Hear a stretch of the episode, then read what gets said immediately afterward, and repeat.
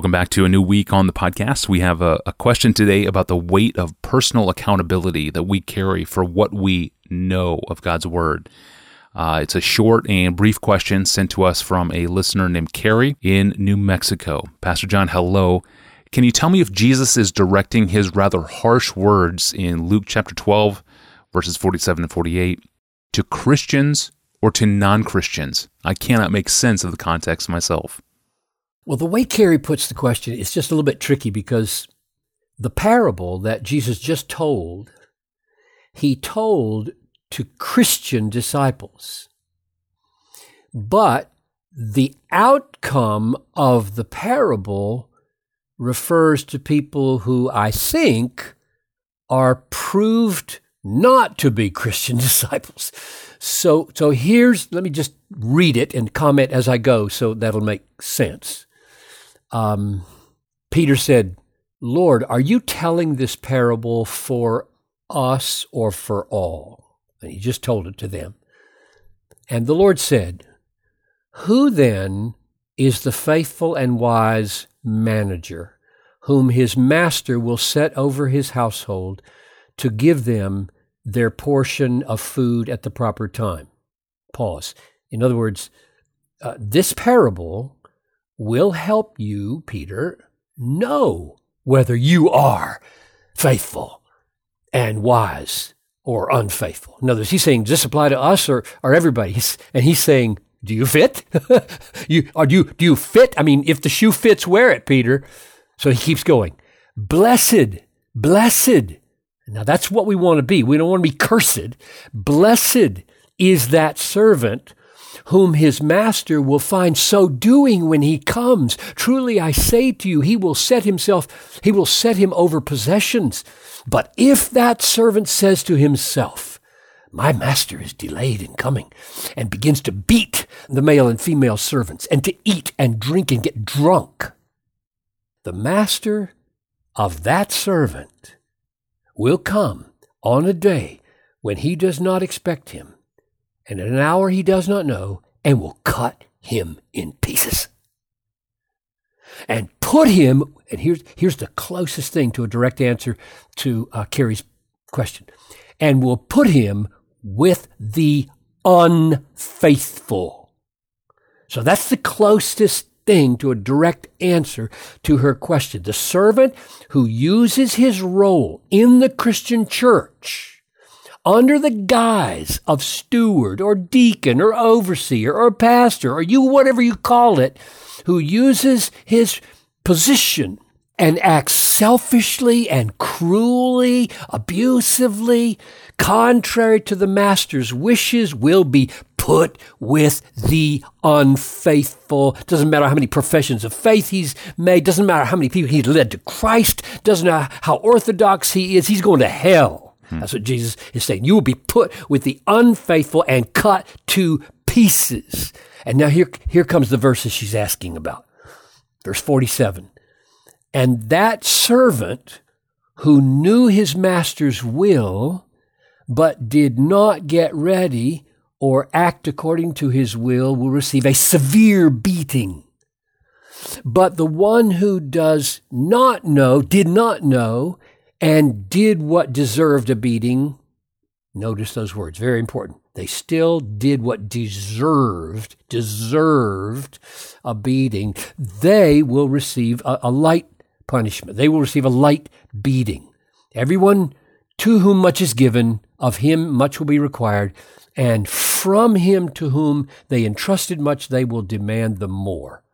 So, my answer to Carrie's question is that the parable is spoken to followers of Jesus, but the reason it is spoken to them is to warn them that if they turn their back on their master and start using their reputed role as his servants to act selfishly and abuse those in their charge, he will put their lot with unbelievers. And among that group, not all will get the same punishment. That's what she's asking about. Those are unbelievers, I think, that he's talking about, who will not get the same punishment. The principle will hold to whom much is given, much will be required. and which uh, in this context means the more knowledge you have of God's will, the more you are accountable for doing it. Now, just a few closing thoughts of application. I think this text carries a huge implication for understanding the justice of God in dealing with people around the world, some of whom know God only through natural revelation rather than any gospel witness. They've never heard the gospel. And Romans 1 18 to 23 says that every human being has enough knowledge of God to be held accountable before Him at the judgment day. But oh, how much more knowledge and more accountability there is for those who have sat under the gospel, maybe even in the pastoral ministry for years and years, and yet have not believed or have not acted in faithfulness on the gospel. Whenever people ask me, what about those who've never heard the gospel? My answer, based partly on Luke 12, these very verses, is that no one will be judged for not obeying revelation they did not have. We will all be judged according to the knowledge of the truth we have access to, and all of us, every human being on the planet, have access, Paul says in Romans 1, to the knowledge of God that He is to be thanked and that He is to be glorified, with all the implications that carries one more word uh, that seems related. Even though believers in Christ, because our sins are covered by the death of Christ, are not punished by God at the judgment, nevertheless, there is a kind of what Paul calls suffering loss if our lives have been devoted in some measure to false teachings and false ways. Here's, here's the verse, 1 Corinthians 3.14. If the work that anyone has built on the foundation survives, he will receive a reward. If anyone's work is burned up, he will suffer loss, though he himself will be saved, but only as through fire. So I suspect that even though Christ has borne the punishment of all the sins of all believers. Nevertheless, this principle of greater or lesser blessing according to how we have handled the revelation available to us applies to believers also sobering. Uh, there's a huge weight of accountability that we all bear for what we know. Thank you, Pastor John, for that explanation from the text. And thank you for listening and making the podcast part of your week. You can subscribe to our audio feeds and search our past episodes in our archive. You can reach us by email with a question of your own, even questions that relate to things that you read in the Bible that don't quite make sense to you. You can do all that through our online home at desiringgod.org forward slash ask Pastor John.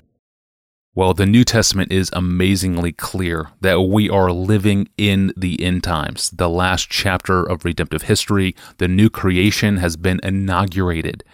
And one of the theologians who most helped many of us come to grips with this reality is a former professor of John Piper's.